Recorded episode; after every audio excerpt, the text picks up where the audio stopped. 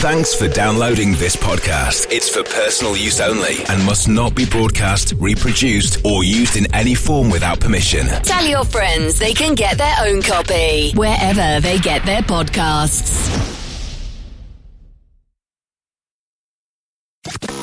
The sound of endurance racing Around the world. This is RS1, part of the Radio Show Limited network. G'day, everyone, and welcome to On the Grid, your weekly fix of motorsport with a down under perspective. Each week, we'll talk to the leading lights of Aussie motorsport, unpick the key issues, discuss the trending topics, and have some fun along the way. From supercars to the Bathurst 12 hour and everything in between, and I mean everything, this is On the Grid. Now, here's the show's host with the most, Tony Shebeki. G'day, everyone, and welcome to another episode of On the Grid. Thank you for joining us. Another big show coming up. We're going to speak to the head commentator of the NBC's coverage of IndyCar, Leigh Diffey, to join Richard Craill shortly for a chat. We're also going to talk motor racing sponsorship. It's going to be an interesting chat as well with Tom Archuli, who'll have a chat to us about Doric's uh, involvement with motor racing, and we'll also uh, well, have a chat with Mark Walker as well and Richard Craill. Let's kick off the show by handing it over to Richard Craill, who caught up with NBC's Leigh Diffey to have a chat about what was a very, very interesting 105th running of the Indy 500. Krailsey. Well, in the early hours of Monday morning Australian time, the 105th running of the Indianapolis 500 mile race was run and won. And it was an absolute thriller. Elio Castroneves winning his fourth Indy 500, joining a list of just three other drivers to achieve that remarkable feat.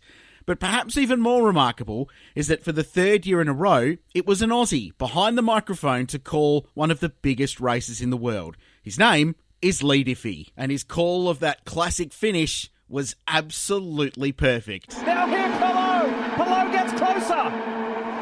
There's a four-time win on the line for Elio Neves. Look at the crowd. They know history's on the line.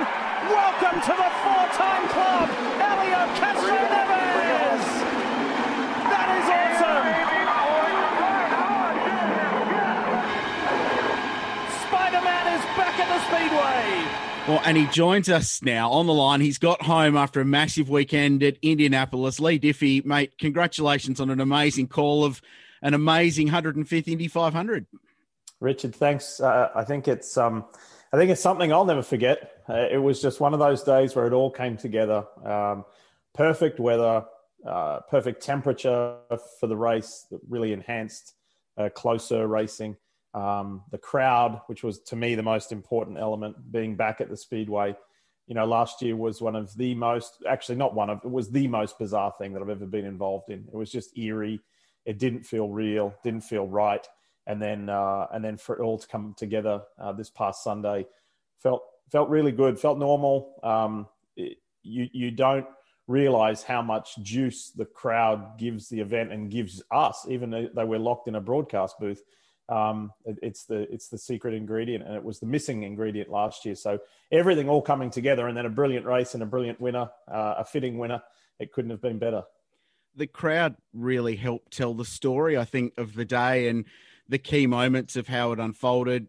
Uh, I don't think anyone will forget that moment. Connor Daly hit the lead for the first time, and the place erupted. It was extraordinary, and, and it was clear as day through the broadcast as well. It certainly was, and and that and for Connor, you know, being being an Indy kid, and um, you know his dad Derek racing there. I think I mentioned on the broadcast that Connor did something that Derek never did, and that was lead a lap, yeah. let alone lead the most laps. You know, lead forty, and um, you know, he's pretty bummed about the way that it panned out in the end. But, you know, I said to him, hey, listen, people don't forget guys who lead 40 laps, lead the most laps in an Indy 500. So it'll, it'll come your way one day. But yeah, that was a magical moment. And then it all just built and built, didn't it? Until that finish. Did, did you get the feeling that Castroneves was in for something special? I mean, he was a contender all day. The car was clearly very good, but it felt like his experience in those last 20 laps, that shootout with Palou, uh, and Pato O'Ward, all of his 21 Indy starts, it all sort of built towards that moment of him pulling that move with two to go. I mean, I think you have to say that that the way that Palou and O'Ward drove was was fantastic. I I mean, you just know those guys are going to be around for a long time. But you know, I, Elio has been so brilliant for so long. Um, but if there's one place that is made for him, it's it's the Indianapolis Motor Speedway. And I remember the very first time that I did a broadcast from there was 2013. Got to work with Gil de Ferran, Elio's great friend and, and an Indy 500 winner himself. And he just said, "There's something about Elio and this place. There's something about the way that Elio drives this place that is, you know, it might be a bit of a stretch to say unique, but there's just something about the two entities that go together. And so in those closing laps, um, I don't know. I can't. I, would be lying if if if or any any of us said that we knew that he was going to do it, but you kind of had that feeling. From a broadcaster point of view, what's it like to work at that place and then have the opportunity to call the finish of of a major moment in that place's history because it's not every day you add a four time winner to the winners list there in 105 races. Just can you explain what that's like as a as a broadcaster from the booth at the, the top of the pagoda there? Pretty special. yeah, pretty special for a, for a kid from the Brisbane suburbs. Yeah, I can imagine. Um, yeah, I'm still. Uh, I think uh, you know, two days later, it's still soaking in. Um, but boy, it felt good. Um, you know, and, and um, not just me, but for for the two guys I share the booth with, Paul Tracy and Townsend Bell. I mean, we all. I don't know. I, I, I think we knew even before it happened that we were part of something special. And again, I come back to the crowd. You know, mm. it was just such an amazing day. It was just, it, it just felt right. You know, for all the, for everything that everybody has been through during COVID, not just here in the US, but in Australia and Europe and in, in Asia, every like everywhere it was just for me it was the it was the first time that something felt normal again and uh, for it to be the race that played out you know we commentate richard from the ninth floor of the pagoda yeah. which is a pretty special vantage point anyway we can see you know if we look to our right we can see them about halfway through the short chute from three to four and then we can see them through four all, all the way up the front straight and into one not that we commentate you know looking out the windows we, we use that uh, as a visual tool if we need to. We need to mm. commentate mm. on what everybody's watching at home, as you know, as a broadcaster. But um, it, it, was it was amazing. Um, it's probably it's probably one of, if not the most, you know, special special broadcast of my career. Um, just because of the story, right, and the way that it unfolded, and at the end, excuse me, at the end, not saying anything. Yeah. You know, after you know, with Elio's victory walk and and the fence climb not saying anything. You know, what, what we didn't say meant more than what we said. You know, it was listening and going along for the journey with him. So all of those elements just came together on that day. Yeah, that, that finish was amazing. The the celebration of Castroneves and the way you guys let it breathe. It, it felt very uh, un-American TV, if you know what I mean. Just just completely raw and unfiltered um, not overly produced, just this amazing live moment. But it perfectly summed up the whole race for mine. And and uh, you could have turned off here and gone to bed at five o'clock in the morning, but I found it utterly captivating and just kept watching the whole way through. It was extraordinary. I think only Elio could pull that off. You know, yes. if it was somebody else, it was somebody else. It wouldn't have. It wouldn't have had the same pizzazz or the or the same. Um, do you know? I'll tell you something. I haven't seen it come out yet in in public or on social media. But on Sunday night, we had an NBC all group get together. Our bosses, you know, corralled us, and um, we had pizza and some drinks, and uh, and it was just a great kind of um, debrief and just kind of everybody uh, a, a, group uh, sigh, you know, yeah, like kind of yeah. you know get get off the gas, so to speak. And one of my colleagues said, "Look at this! I just got sent this from a from a, uh, an NBC affiliate." um, a staff member, like somebody in the NBC family, was in the crowd right in front of Elio as he oh, climbed the fence. And so that video is going to come out eventually, but it was from this guy's perspective, looking at Elio from from in the crowd climb the fence, and it was wow. right in front of him, and it was crazy. It was just like the way that the the fans reacted, and and um, you know, usually at the 500, as soon as it's over, the place is like, yep. you know, it, it just. Uh, it empties very quickly, and the police, the local police, do a great job at, at funneling everybody out of there. And I hadn't seen, um, you know, I first went to to Indy in 2001, I think 2001 or 2002, one of the early years. Neil Crompton and I were there together for Channel 10, and um, anyway, so just call it 20 years ago.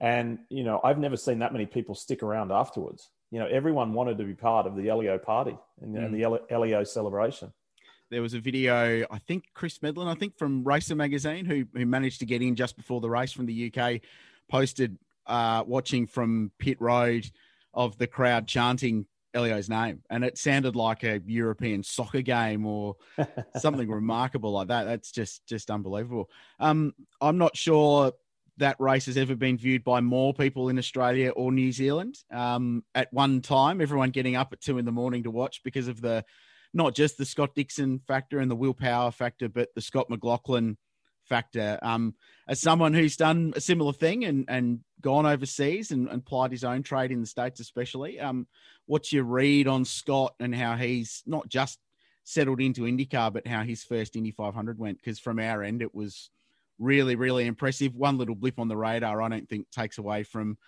that overall weekend performance. No, he he's he's doing remarkably well. Like he's he's actually incredible. Mm. Um, without that hiccup on on pit road, he would have been in the top ten, if not the top five, in my opinion. I mean, he had the pace. You know, what did he cut? Where, where did he go? He came from seventeenth to eighth, I think. Yep. He was as high as he got, seventh or eighth. Um, and he was there. He was sitting with them. They were everyone was playing the fuel strategy game, but you know, for him to go there for the first time, be the best qualifying team Penske car, and and then you know, at one point be the highest running team Penske car is yeah. extraordinary. So, you know, he's just um, the, the one word that keeps coming back whenever you talk to Rick Mears or Tim Cindric or, or anybody, um, Jonathan Diuguid, his engineer, is methodical. You know, and the other thing I think that's important for everybody to remember, he's done a bunch of testing. He's done Barber Motorsports Park, which he calls the most intense track that he's ever been to. He said you've got to show more commitment there than Bathurst. Yeah, which is crazy. I've never heard anybody describe it like that. Then he goes to the streets of St. Petersburg, which is just a crazy house. Then you go to Texas Motor Speedway, which is one of the most uh, treacherous speedways as far as you know. You put a you know, especially now with that that uh, PJ1 grip stuff they have on the track, which doesn't suit IndyCars, by the way. You put a wheel wrong there, you're in the fence at, at over 200 miles an hour. And then you go to the Indianapolis Motor Speedway, and he, he's made one mistake, and unfortunately, that was coming into pits on, on, on at Indy. So you know, to do all of that, all of that that variation, all of those different challenges, and he's made one error. To me, mm. that just shows that, uh, in in my opinion, you're looking at a future IndyCar champion and a future Indy 500 winner. I've got Road America circled in my own little personal calendar of when I think podium, perhaps, if not mm. even better, because that just strikes me as the kind of track that it all gel. We'll be long enough into the season where it all click. Um, and that circuit, it's everything that Scott McLaughlin loves in a racetrack and where he's performed so well in supercars. He just, you know, massive high speed commitment stuff that he showed on the weekend that he's amazing at. That that I, I think by that point of the season he'll be a, a legitimate contender if if Penske's um, cars roll out well, which they should do. A strange anonymous weekend for them in a way. And who would have thought you'd ever see Will Power in bump day for the Indy 500? But um, quite remarkable stuff. Um, what about you, mate? Uh, how's your, your take on IndyCar at the moment? It's phenomenally competitive series to be involved with, isn't it? Yeah, and and you know, I I I um I preface these comments with no disrespect to any other series in the world, but I think it's I think it's the best. Mm. I think it's the best um, because we go to the racetrack each and every week, not know, legitimately not knowing who's going to win, which is a really nice thing, isn't it? Because most series you could kind of point to two or three or four people who you know are almost assured of winning. That's not the case in IndyCar. Um, hence, hence, what's happened this year? You know, six races, six different winners. Um, that's not a record. That's been done before, but Penske pretty, hasn't won yet.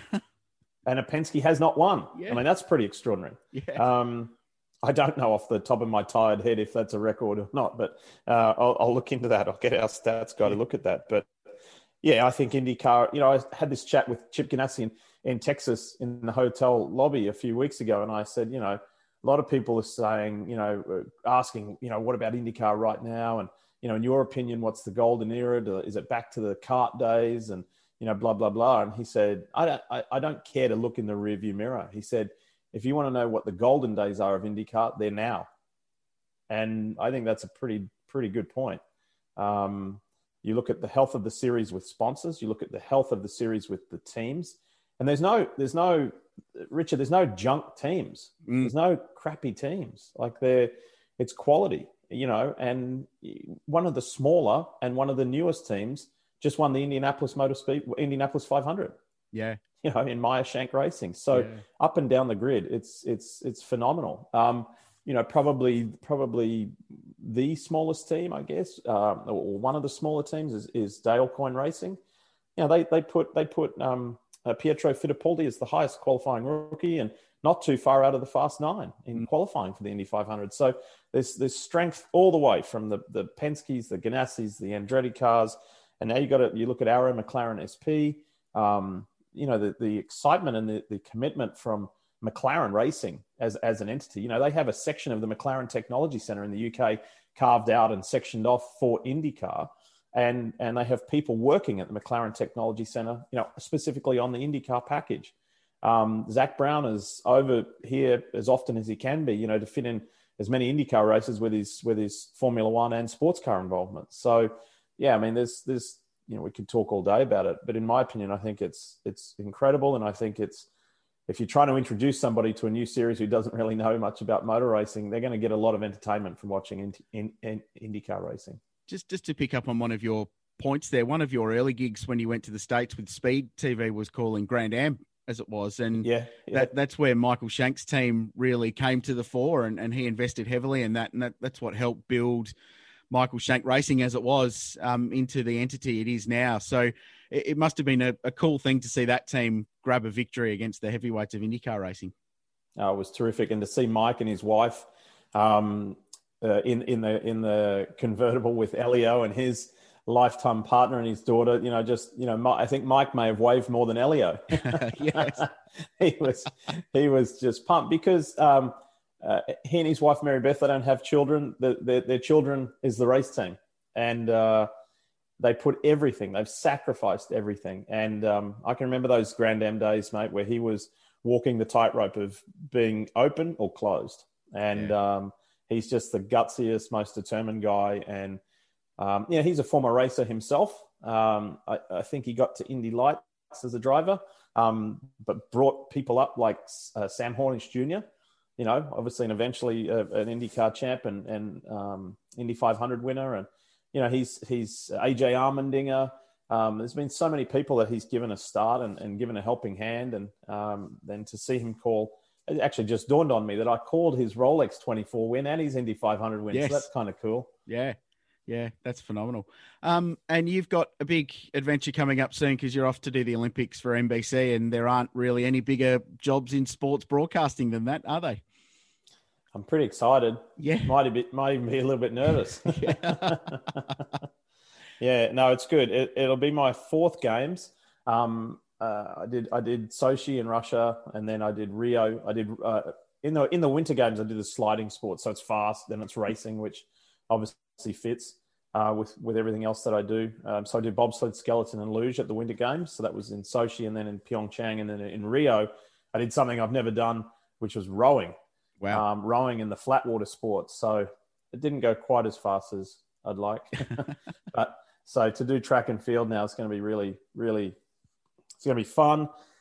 It's going to be, um, I think, you know, just trying to tie in the Indy 500 and, and the games coming up in Tokyo, to have the experience that I had last year at at uh, at Indy with no fans, mm. I think that's going to kind of prepare me a little bit for Tokyo. I don't know what Tokyo is going to look like um, in regards to people in the stadium. I did the track and field world championships in Doha in Qatar at the end of 2019, and there was out of the 10 nights we were on air, there was only really about two nights where there was a decent crowd because there were Qatari athletes competing. The rest of it, there was a pretty lean crowd. So it wasn't enjoyable, but I'm kind of thinking about it big picture. I'm thankful that I had those experiences to prepare me for Tokyo.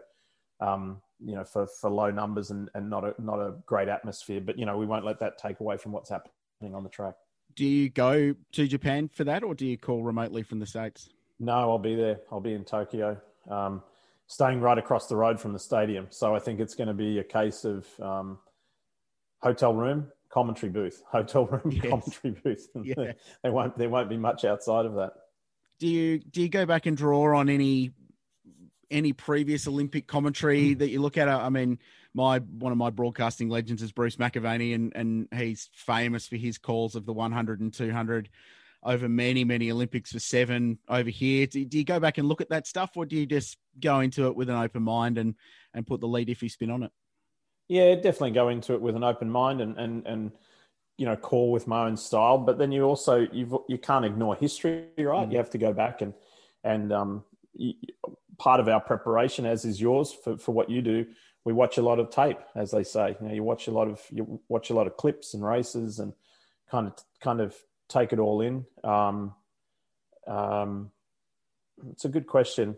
I don't I don't I don't watch tape to try and reproduce what somebody else has done. I think that would be a mistake. You know, you got to mm. you've got to be yourself.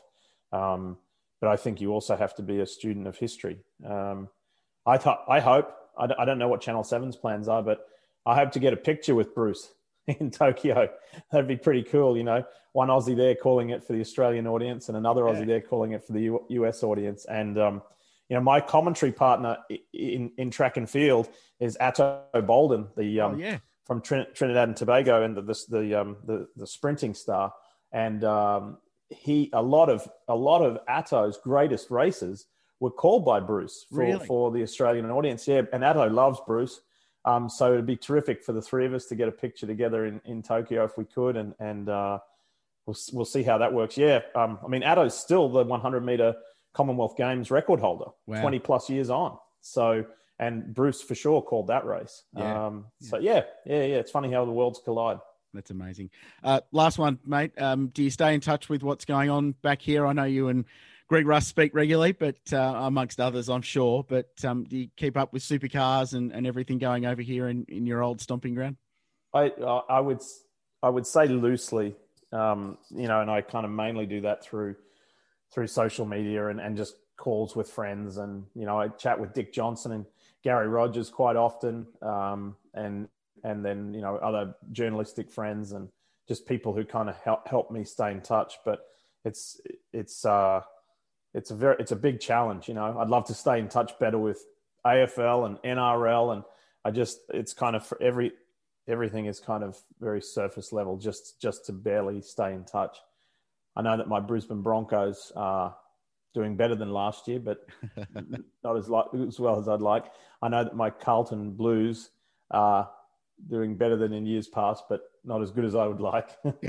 um, uh, I, um, I'm very excited about a really dear friend's son uh, by the name of Brock Feeney. Yes. Um, you know, Paul Paul Feeney has been a friend of mine for forever and ever and ever, and Feen uh, had a hand in my career in the early days, along with Paul Morris.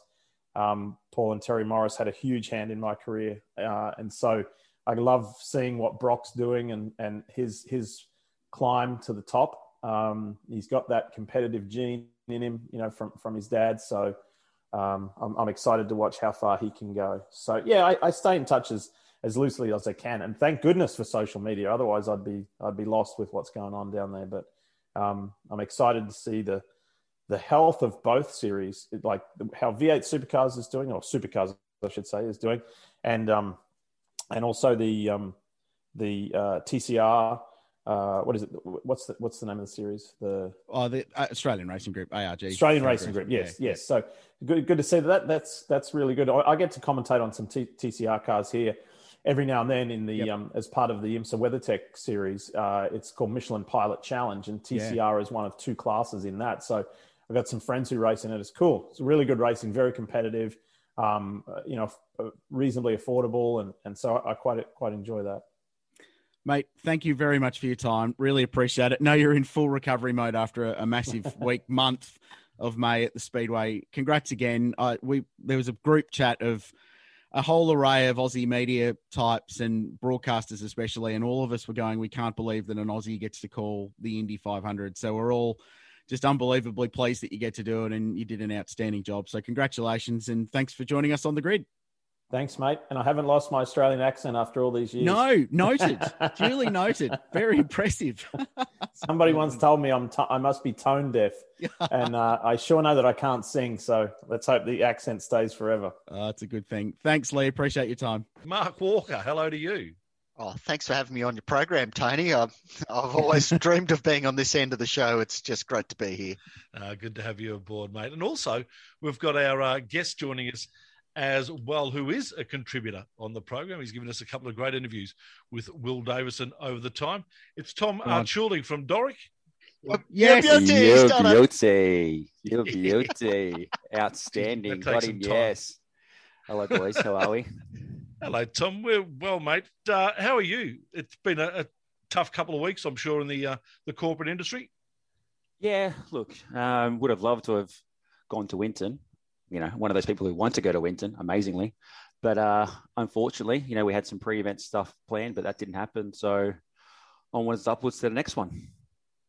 Tom, for those that aren't aware, uh, firstly, tell them what your specific job is, and and also who you work for, and um, how that ties in with the world of motorsport. Yeah. So, Krause, my official job title is Marketing and Sponsorship Manager for the Ultra and Long Group, which is a group of hardware companies. And our flagship one is Doric, which has a business to business presence and a business to consumer presence. So, the Doric shop, doric.com.au slash shop. And also, we supply door and window hardware to all the biggest guys in Australia. So, if you've got a, a blue Doric key on your keyring, have a look. That's ours. Um, so our job is obviously we sponsor uh, a lot of properties in Australia. So we do supercars with Will Davison and DJR and Australian Superbikes with DesmoSport Ducati. And my job is basically to do the sponsorship stuff and then make that make money, basically for our company. I I suppose I'm always fascinated in how all these stickers on race cars work, what they mean, what's the deal behind it, why are these companies involved? And, and Doric's different. It's been around for, what are we now, 16, 17 years Year 18, Marco. in the sport. And year 18, oh yeah, get the stats updated. But it, it's a very different sort of thing. Like it's such a focus on away from the track. It's corporate hospitality. It's events at customers and all this sort of thing, which is a totally different slant to how a lot of these other supercar sponsors go about their trade. A lot of these other companies, it's all about having a big sticker down the side of the car and getting a you know the TV and the other peripheral exposure from that. But for Doric, it's more about the relationship building that motorsport brings people together. Yeah, so you know our, our activation budget is the same as what we spend on the actual race cars themselves. So for us, the whole aim of the sponsorship is to to grow our customer base and pick off different ranges one by one, and that's what we've done since 2009, since I started the job. Where we basically had a, a targeted plan, and we take the customers to the racetrack that we want to grow, and we build a relationship with them because at the end of the day, we want to buy from people that we like, and hopefully they like us. And the more they like us, um, the better chances we have of, of getting more product into those guys. So that's what we've been doing for the last 10, 12 years. And we've been doing that across the country. And the great thing about supercars as a brand, as a sport, is that you can take the same show across every state and territory of Australia and New Zealand. Um, and for a company like ours that has a lot, a lot of companies, you know, AFL and NRL, for example, they're only, they're very much territorial um, sports. So to have one that can go to every state and territory of Australia plus New Zealand, take the same show on the road, not have to change, and the access we get with the team is nothing you can get in any other sport, and that drives relationships with our with our customers and our staff, and then obviously leads to increased engagement and more sales, which is what we're in the game for.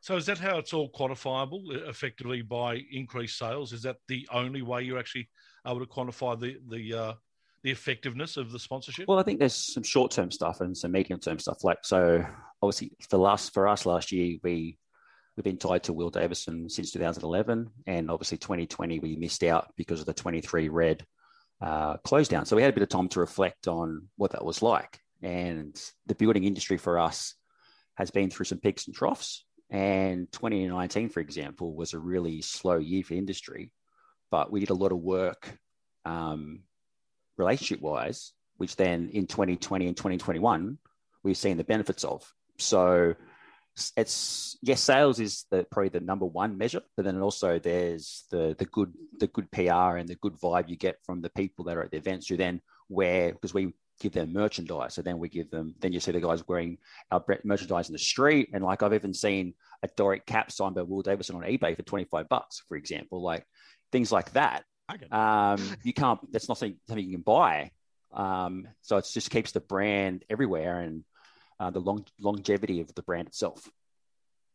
You mentioned access, and that's something that supercars and motorsport is incredibly good at. Uh, you know, with football, you don't get to go out there and pack a scrum or do a line out or or have any of that sort of interaction. But you can do hot laps in a supercar, uh, walking on the grid, going for a pit tour. I noticed at the bend after um, the team had some success, they sent the trophy upstairs to the corporate suite, which is something that you just can't get with other sports. That I think we're very lucky here in motorsport that we've got access to. And the teams are fantastic. You know, the teams understand. I think they look after their sponsors so well, and some do it better than others, obviously. But to to be able to to link success on track and then off track to bring give those experiences to your customers is something that you can't buy. You know that's what they call money can't buy experiences, right? So you know, to, for us um, as a smaller sponsor financially, something like the Bend, for example, we could have all our customers on the grid um, for the pre-race grid walk. So Anton was on pole for the Sunday races, and we're able to put our guys out the front of the grid in front of the P1 pole position and had a great group photo, which we then got out and then sent to all our customers. So that type of stuff you can't you can't do. You can't do in different sports that you can do in in motorsport. So you know, very fortunate in supercars to have that great access. How do you select the people that you back?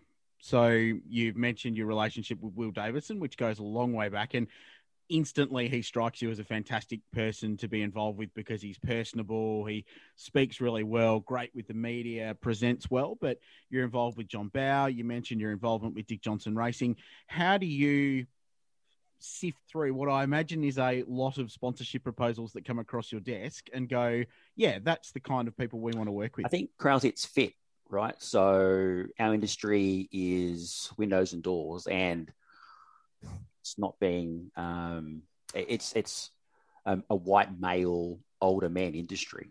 Um, so someone like John Bowe, he hmm. resonates with people because he's been there and done it from the 70s, the 80s, and the 90s, and the early 2000s. And people still talk to him about 1989 Bathurst 1995 winning the championship. They don't. They talk about those things, and he is one of the greatest people in remembering somebody's name and makes them feel special. And that type of thing for a person who's looking up to those guys, they just they love right. And someone like Will, he he just gets it. He's from a motorsport family. He understands the game, and we want to choose people who resonate with our customer base and with the general public because they spend a lot of time with our people and basically they're an extra salesperson. So, and we call them ambassadors for a reason because they are ambassadors for our company. How much does the no dickhead policy come into play? 100%. 100%, well? 100%. And, and, and I say that also because sometimes there's also an advantage of getting someone who's a little bit cheeky people can also have that affiliation with that person as well. Someone, for example, like a Shane Warne, who we know is a, a, a, pretty cheeky guy around town. He's done you know a lot of a lot of different things, but still resonates in sponsorship areas because of who he is.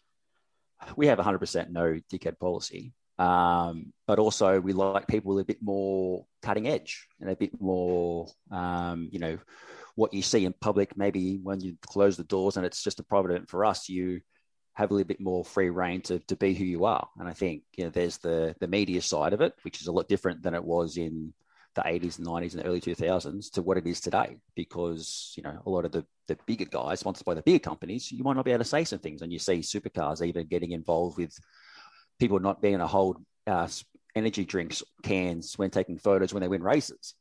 You know things like that. So um, we let them go because people want to be they want to see people being authentic and that's who these people are they're authentic race drivers who love their job and they also love entertaining people been a heck of a journey. It started out Paul Cruikshank Racing back in the day. I suppose the, the first property that you sponsored was actually Will Davison when he was at Team Dynamic for a little bit there in uh, 04.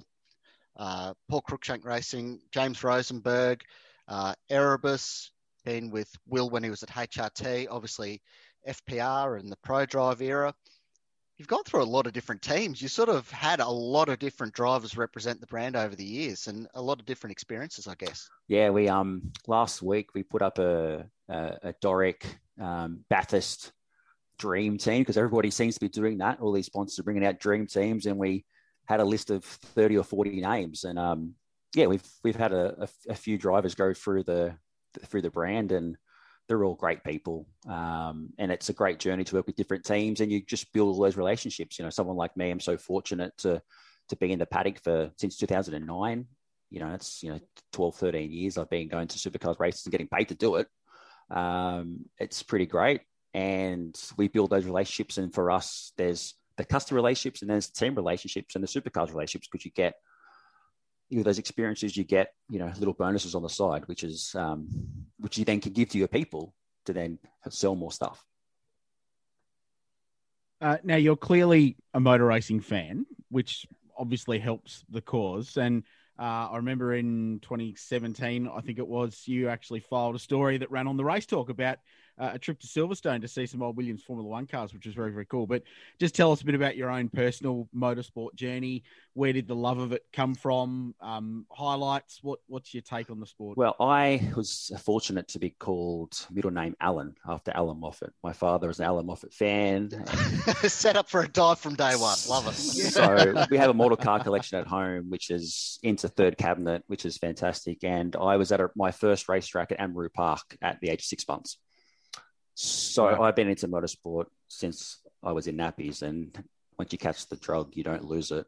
Um, and I had been in motorsport since 2009, and then in 2015, I decided to go to London to chase the Formula One dream, and I got to do some work in Formula E, which was pretty cool. Um, going to a Formula E race is one of the weirdest experiences of all time because you actually don't hear the cars because they don't sound yeah. Like anything but washing machines, and you, know, you can hear them from within ten meters. Um, but I got to I went to Moscow, set the track up for Moscow, London, Paris.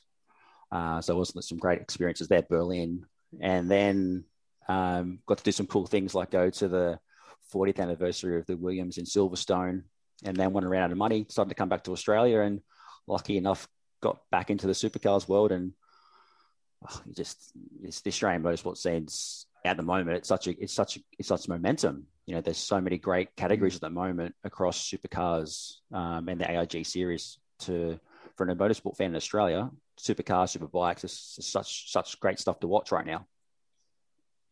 So I want to know who's easier to deal with individuals or teams? Individuals. Teams is already like teams there's obviously they've got to be very careful because more money means those guys get more preference. The bigger sponsors get what they want, and I suppose you know not a like the the boost sponsorship, for example. You know that's a major sponsorship. It's never a minor sponsorship, so he can get all the airtime he wants from himself from saying his things. Someone like me, for example, would never be able to get that because of the way we sit in the organization. So definitely working personally with drivers is easier than teams. Now, where's the best corporate setups? You you've done the tour. Where do you like having corporate boxes? And I suppose the part B to that question is is there much of a price disparity? Like, if you pick a, a Winton round, is it a lot cheaper than going to the Gold Coast or Townsville or one of these big uh, red letter events? What's uh, what gives you the best bang for buck? Definitely the circuit permit circuit ones are cheaper than the street tracks, 100%. Um, so the Gold Coast is generally the most expensive of the year.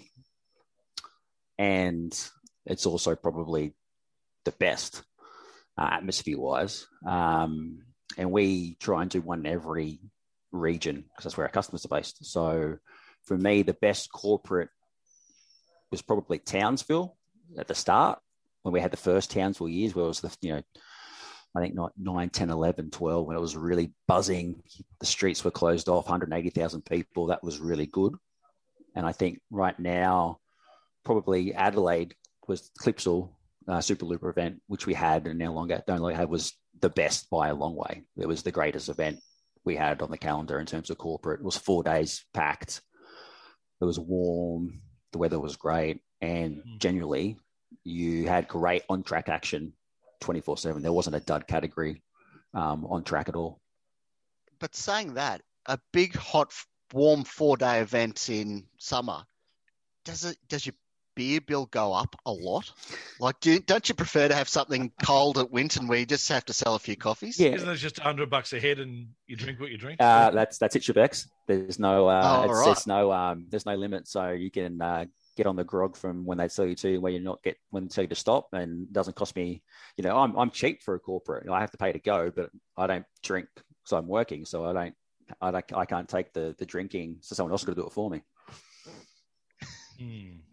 Well, Tom, it's been an interesting chat. We don't often get the opportunity to, to delve into the sponsorship area as much as we would like. So thank you so much for your time. And it is has been proven that podcasting also can be very lucrative for companies who want to jump on board as a sponsor. I just wasn't sure whether you were aware of that. Well, I don't. I, I think there's a there's a gentleman on the call called Mr. R. Crail. Uh, we've had a discussion multiple times around the Doric brand sponsoring the the race talk, but um, I haven't really had a proposal yet. But do we have a, a, an edit point like just before this? Yeah. oh, no, no, we are completely honest and open about our our uh, business activity. Proposal will be in your email tomorrow. No, but thank you, thank yeah. you, boys. Good to, good to talk properly. Um, I love what you guys do and congrats on it and keep pushing. It's great stuff. Well done. Thank you. And mate, thank you so much too for the work that you've uh, Thanks, provided us with the uh, Will Davison chats. We'll continue to use them throughout the year because there are our, our, fans like to have a listen to them and always good to hear what Will has got to say about racing. But thank you, mate, for joining us, and we'll uh, talk to you shortly. All the best, guys.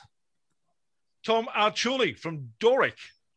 Or Doric, yes. Doric. Yeah, Doric. well, I was trying to get that Greek inflection. Yeah, Doric. Joining us here oh, on the grid. All right, uh, let's continue the show. There's been a fair bit happening over the weekend, especially over in the world of America with the Indy 500. A fantastic race, boys. It went right down to the wire, didn't it? You really didn't know who was going to win that one. Even even in the last 100 metres, when the lead cars came on traffic, anything could have happened.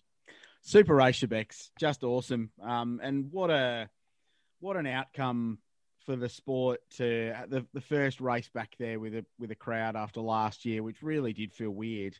Because um, so much of the soul of that race, even watching from home, is about the the fact that it's rammed full of people and you can hear the crowd over the race cars.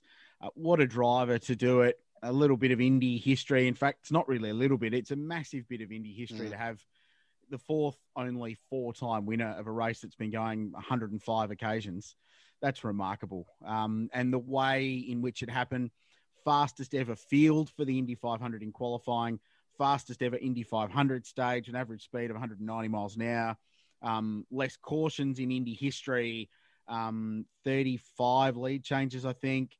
400 on track passes um, and a, a, brilliant fight to the end between two of the young stars of IndyCar racing and a 46 year old Brazilian bloke who still does the job spectacular show, great race. Absolutely loved it. Um, story Mark didn't go quite the way we'd hoped for the local heroes, but you, you get around that just for the, the spectacle that occurred in the, the wee hours of Monday morning.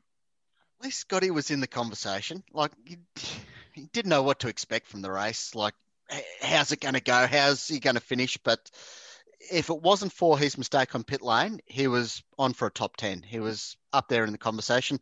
And even when he ran long in the fuel, hoping for that caution at the end, which never came, like he was running with those leaders. He was yep.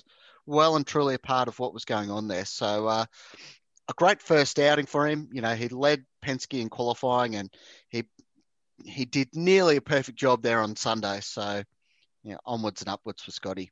Yeah. yeah the other New Zealander as well, boys, Scott Dixon, also uh, with fuel problems, but he's obviously was a lot earlier. He had to come in during that caution period. Pit lane was closed, and that really screwed his race over. Yeah, just the worst time pace car for uh, for both Scott Dixon and Alex Rossi and, and a bunch of guys who were due their first round of stops. The, the irony of all of that is that Scott Dixon is generally regarded as the best fuel saving driver in IndyCar racing, which is why he's won so many races and that he invents fuel where there isn't any and gets the thing in. But even then had to pit under a closed pit, which is a no no, but you can do it if it's an emergency stop, which is what it was because the thing was dead stick. Um, the irony is those cars can roll for half a lap without stopping because they're so drag free, which is the whole idea of running on a super speedway. But the thing just didn't refire. Uh, and that was his race done. Uh, the fact he got back on the lead lap was meteoric. And Yeah. had it been a usual Indy 500 with five or six or seven pace car interruptions, it might have been a different story. And he might have been able to strategize his way back into the race. But it was such a fast open race, he couldn't get himself back on the lead lap. So day done for probably the only guy in the 33 car field that could have been classed the favourite given what he'd done in the month leading up to it because it was dominant right up to that point. It's sort of funny because it was carnage free largely. I mean, that race start, that was that had a bit on, didn't it? I Yeah. thought Oh, that yeah. we were absolutely on for a shunt there. Somehow they sorted themselves out through that.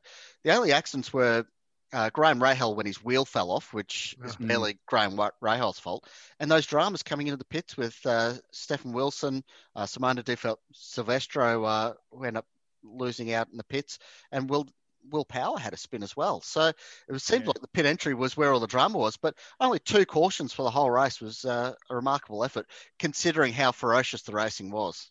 Yeah, I, I the the whole pit lane thing for mine was interesting, and I I, I watched the replay back last night and on Monday night, and uh, Townsend Bell picked up on it that that he heard whispers up and down pit lane that there were people sort of trying to do interesting thing with their brakes because of course the less uh, friction you've got on your brakes, the better the car's going to roll. It'll find that extra point oh, oh, oh, one of a mile an hour that you need at that place. Um, and you know Scott McLaughlin was really hard on himself for not pumping the brakes enough to get into pit lane, which is why he had his dramas. But three Penske cars had the same issue. He had it, Will Power had it and ended up spinning, and Simona, who was a Penske car, had the same problem. All of them with braking issues getting into pit lane.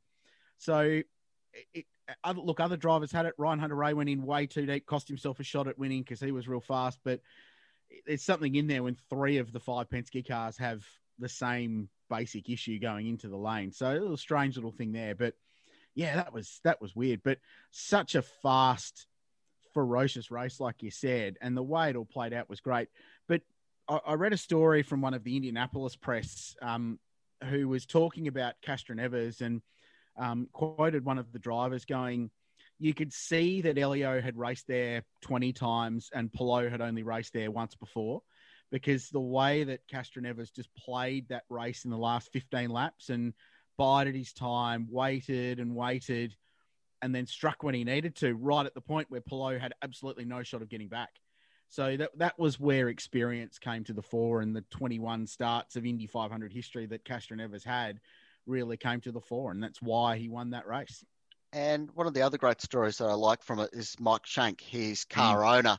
Um, my favourite podcast outside of uh, what's this one called? Shebex? I've grid. forgotten again. On the grid. On the Uh, run home. on the run home uh, is a, a podcast called Dinner with Racers. They've interviewed all the legends of North American motorsport, but it's often these guys who you've never heard of that they go and talk to that have the most incredible stories. And uh, Mike Shank is well known. If you you're into your sports car racing over in the states, you'd know about Mike Shank. But just a down great bloke, great story. Started out at the the lower levels of the road to Indy. Here he is owning cars in the Indy 500 and winning the whole show, which was a pretty amazing thing. Yeah, no doubt, it certainly is an amazing thing. The whole event is an amazing thing, and to see it, as you said, Richard, with crowd there is fantastic, and the audibility of that crowd at Oh, times yeah. when guys are overtaking, or even when Roger Penske was speaking at the end of his speech, and, and the like. That noise is just amazing, and there was only 150,000 people there. I can't remember what it was like when we had 4,000, 400,000 there when we when we were there, but it must have been loud because you get so Yeah. enthralled. Well, I, I can. Um, and and the thing that struck with me, there's there's heroes of that place that get a bigger roar. Yeah. And on Monday morning, our time, it was when Conor Daly got the lead, and he's from Noblesville, Indiana, so he's about as local as they come. Um, and he got an enormous roar uh, when he grabbed the lead for the first time in his his life, having grown up at that race Uh, obviously, his dad, Derek Daly, famous for being involved there and as a driver and a broadcaster as well. Um, that was incredible. I, I, remember it in 16 Shebex when Tony Kanaan got the lead, and Kanaan's one of those drivers who's a an Indy hero, despite not being a Yank, but they they love him there. He's a cult hero at that place. And I, I from memory, he got the lead in 16, 40 or 50 laps in, and where we were halfway between one and two, um, the place went ballistic, and you could not hear racing cars for punters, which was just epic. Uh, yeah, and I, I, thought NBC did a super job of that on the weekend. You could hear the crowd, so the, the, the audio was outstanding. But then at the end, when Castro Castroneves was going absolutely bonkers, celebrating, they just let it go. Yeah. Um, and even like Will Power went up and said, "You're an effing legend." Um, and usually American broadcasters would be, "Oh, we're sorry for that. We're sorry. We're sorry." But there's just nothing. They just let it go, and I thought that was just fantastic. Really, really well done. And so much of the the soul of that race is in the 400,000 people there, and the the beauty of it is is that there's it's not permanent.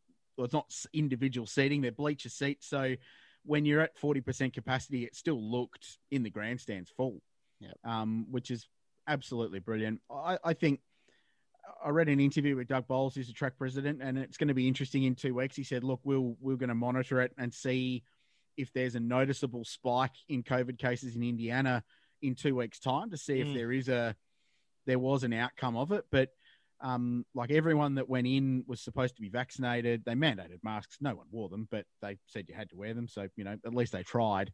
Um, look, fantastic! Uh, just such a cool thing to see, and um, you know, we're we're probably been lucky here because we've had that, you know, this year where we've had crowds back at racetracks, but um, for America, that's a, a, massive step forward for them, and yeah, it's such an important part of that race.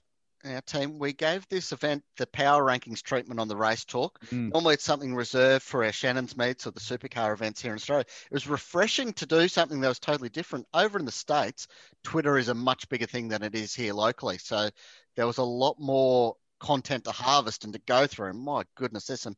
You go through the article, and there is some genuinely funny stuff. And I think the funniest yeah. is that clip of Conor Daly in the background of the. It was a Marco yeah. Andretti interview. He just casually pulls out this comb on from day. on pole day, and just starts brushing the mullet and flicks it around. It was a flick knife mullet comb. what is this? It is a great mullet. Well, we put Conor in the in the power rankings in the top 10 because he's the kind of personality that the sport needs. He's just loose, but I mean, yeah. he can drive a race car clearly, but yeah, he's he's loose. He rocks a mullet. He absolutely loves the fact that he rocks a mullet. Um, he's so fiercely passionate about it, but he's just such a loose unit as well, which is just so good. The, the social bants between him and McLaughlin a classic. There's yes. some really good stuff yeah. there when they were playing golf during the week and and everything else that's been going on. There's some there's some good personalities over there at the moment, and Scotty's fitting right in with it. Yeah. He certainly is. Uh, just on Scotty, guys. Of course, he was uh, rookie of the of the race, which was fantastic for him to, to get that prize. Had that prize not been up on offer and that title of being the uh, the leading rookie, do you reckon he might have tried to go the distance? No, well, it's going to run out. It's just impossible. No, you you got to finish, and and remember, it's championship race as well, uh, and worth double points. And he's still in the top ten in the championship, so he had to get the thing to the finish. The thing about Scott, and and it's been the story since his first race. He looked like he'd done that race forever. Oh yeah, like just he didn't look out of place. At, at no point did he look like he was out of it. And you go, okay, well, he, he balls that going into pit lane. But Will Power didn't. And he won the race in 2018. And he's one of the most successful IndyCar drivers in history. So he wasn't the only one. Um, it just, it felt so natural for him being in that race. Like, eh, just, I thought the job he did was really, really good. Really you know, good. And he was five laps different, Mark.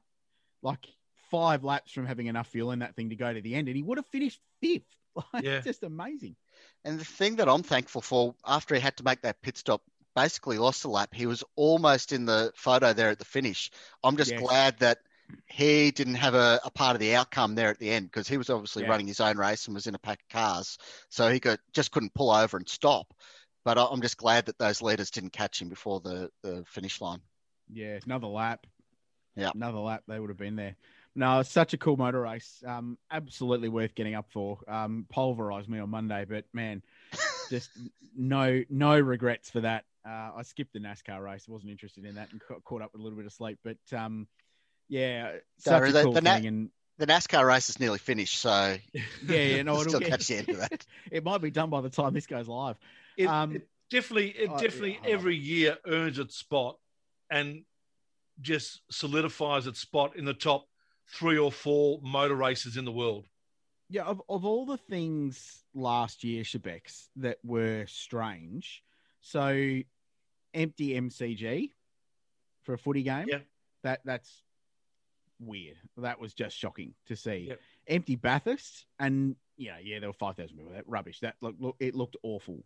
That was really, really strange. But but watching the Indy 500, which to today is still the largest single day sporting event in the world, to have no one there, that was just obscure. Mm. So, 40% capacity or not, uh, the biggest thing for mine was that how much a role having punters there plays a role in the atmosphere of that race. There or not, watching it on TV, it was such a factor um, because it was so shockingly obvious last year that it just had no soul because of that. And that race is entirely built on soul. Like it's the longest existing motor race in the world. It's got so much history built around it being that enormous coliseum. And um, I, I think it was a stark reminder for those that really, really love that race and follow it closely about how terrible last year was and how amazing it was to have have punters back there. And the fact they got such a good show. Man, IndyCar nailed Yeah. it this year with the with the setup. I don't don't deviate from that. That was Our good. good friend Dale Rogers came up with an idea for a, a top five, which we're probably due to do one. We haven't done one for a while. Top five racetracks you've been to, and top five on the bucket list. hmm I reckon that Yep. might not be too far away. We'll get uh, the public involved with their thoughts as well when it's time to Yes. record that one. But that'll be a ripper. Oh, you know what's on my bucket list? Winton supercars. That's uh, it's definitely right up there. Ah, that was a shame, wasn't it? And was the pin was pulled on that Thursday, wasn't it? So it Yeah. wasn't quite the Wednesday morning that we're normally used to with the recording of this podcast. Yeah, I've, I've never known. really I've never known so many of my podcasts to become irrelevant after 24 hours. Yeah, in the last 12 months. yeah. But, uh, so, At least And- they've and- they've put it off till August, so we'll be able to freeze any campers that aren't well prepared. So that's going to be oh, something Oh, it'll to be keep colder. an eye on. It'll be way colder. And it was Yeah. freezing cold there in the weekend. It would have been th- minus three degrees there Yeah. on the weekend, but August is going to be mm-hmm. shockingly cold. I, I was at Winton for some rallycross two years ago in late July, and it was a 15 minute process to get the ice off the window Yeah. you know, of the car in the morning before driving to the racetrack. And yeah, it, it's just lucky they're bringing the super duper soft tire. They'll look, need uh, it. It's, it's, yeah, absolutely. Um, fortunately, though, um, I think we did a reasonably good job of previewing the event. So, come the last weekend of July, We uh, just we'll just rerun be able to copy and paste. Yeah, Yeah. I, I think it. I think it's valid. I I think So what we'll, you we'll just roll in. what you want for the event is the hard liquor concession. Yes. Because I think you'll be selling a lot of rumbos just before bedtime there. Has Jim Beam still got porridge rights at supercar events? Because they're, Perhaps. they're going to do a r- they're ripping trade there. I would It'll be just suggest a- shots. I would suggest a Yes. nude run at Mount Buller the day before just to get acclimatized to Oh. weather. A what now? A nude run at Mount Buller. I'm not sure why you'd put. You just do it at Winton. It'll be just as cold, Yeah, that's true. just with less snow, or maybe. But it was a it was a tough deal because I, I had Mm. people coming down from Queensland to race in the support events, and I'm on the phone to them the whole way down, going, "Just park it at Albury, mate. Don't cross this border because you'll be in strife trying to get home." Which uh, fortunately was the case, and by the sounds of it, there were a whole lot of different people from V8 TV. The supercars teams from Queensland were parked up at the border, and they're all just there waiting for the inevitable uh, pull the pin and go home. Fortunately, the Kinross Woolshed opened at 10 a.m., so I think they did a booming trade with the car park full of race cars. We should mention too that we did try to get comment from a couple of uh, racing teams here in Melbourne in regards to the possibility of a move up to New South Wales on Wednesday of this week, which of course is the day after we record this podcast. But no one seemed to want to talk about it, which was quite interesting. Yeah, I think it's a fairly delicate scenario, Shebex, because everyone's still got nightmares from the uh, forty odd days they're on the road last year. I think so. As as we go to really go to print, do we? As we go to uh, go to record, um, it looks like that the Victorian teams will go to New South Wales and they'll be able to self isolate for two. The the Darwin Triple Crown, so they can go and run there. Um, and then allegedly they've been promised that they can go home after that, irrespective of what's going on in Victoria at the time. Um, so this is, of course, around the Victorian lockdown. For those of you that are listening online through RSL, um, Melbourne's back in lockdown again, and um, there's no movement in or out of the state at the moment. So, yeah, it's another one of those situations where they they really they have to get Darwin in for their government contractual obligations up there, and then then they're just going to play it by ear and hope that things have settled down so that the field can roll on to Townsville and then Winton. It will be after that. It's interesting the comms plan that seems to be coming from supercars at the moment, and a lot of it seems to stem around no comment.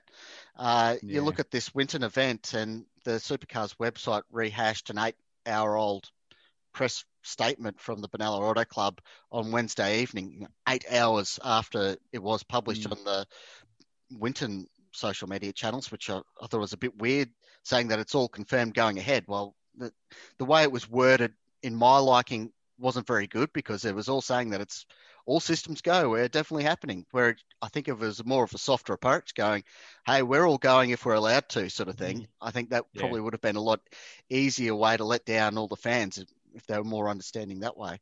But the the gag order that went down last year, the gag order that's down at the moment, the non-communication about Gen three stuff. If they get out in front and own the message, then they get ahead of it.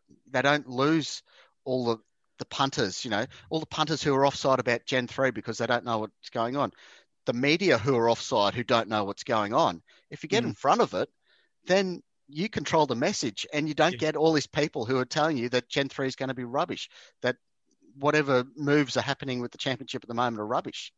That's just my my thinking about it. I might be wrong, but um, yeah. No, I, I think it's valid.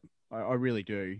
And yeah, it, it's and, and look, it, it's hard to get on the front foot about something you know nothing about because this situation changes so quickly. But saying nothing at all doesn't help the cause at all.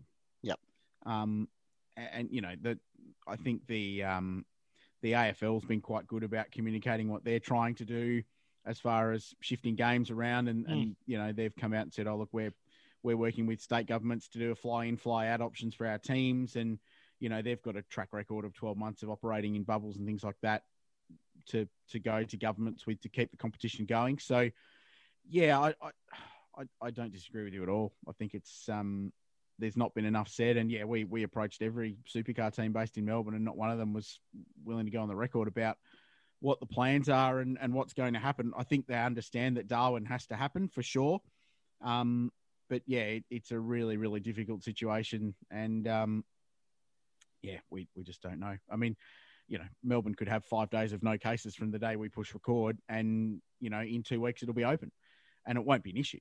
But um, at the same time, it could get worse. And and what yeah. happens if if this goes for a month? Um, do they go on the road again to keep the sport going, or is it, does that just not happen? I, I, I don't know. That that would be a disaster if it doesn't for everybody. Time will tell, gentlemen. Always great to catch up. We'll do it again uh, next week. Thanks, Jabex. Nice work on the pronunciation at the start. Good effort. Like it. Thank you very much, Richard Craill. Mark Walker, catch you next week too, buddy. Thanks, Tony. Looking forward to a solid Sunday night sleep this week. And we'll catch you next week as well, right here on the grid. This program is a Radio Show Limited production. Tell your friends there's more at radiolemans.com.